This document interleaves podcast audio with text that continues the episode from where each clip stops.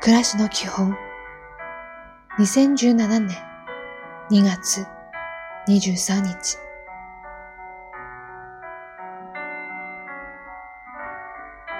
おはよう一日に何か一つ新しいことをしてみたり考えたりしてみましょう。もしという言葉をきっかけにしてみましょう。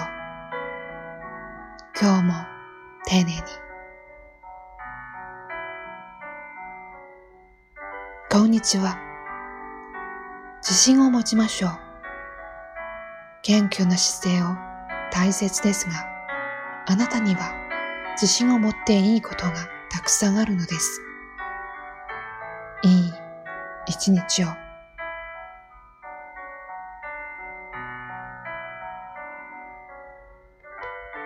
おやすみなさい。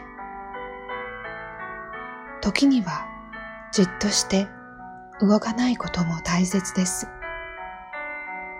周りに惑わされず動かず静かにしていることです。焦ってはいけません。